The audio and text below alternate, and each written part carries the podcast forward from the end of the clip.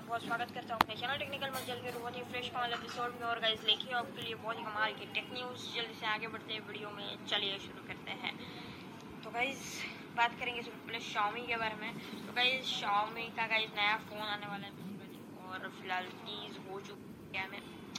ठीक है तो अभी गाइस बढ़ते अपनी नेक्स्ट अपडेट की और और बताता हूँ what is the next update तो अगला अपडेट गाइस व्हाट्सएप की तरफ़ से गाइस निकल के आ जाता है, जहाँ पे व्हाट्सएप जो है जो फ़िलहाल आई ओ एस भी चल रहा है इस पर व्हाट्सएप भी काम करेगा, आप जल्द से जल्द आराम से रेड नोट कर सकते हो काम और फास्ट चलने की कोशिश चल रही है।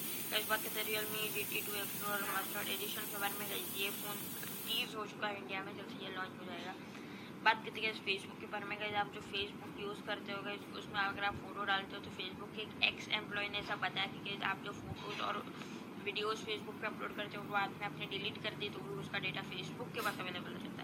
गैस बात करते हैं एप्पल वॉच के बारे में गैस एप्पल वॉच की गैस स्पोर्ट्स एक्सट्रा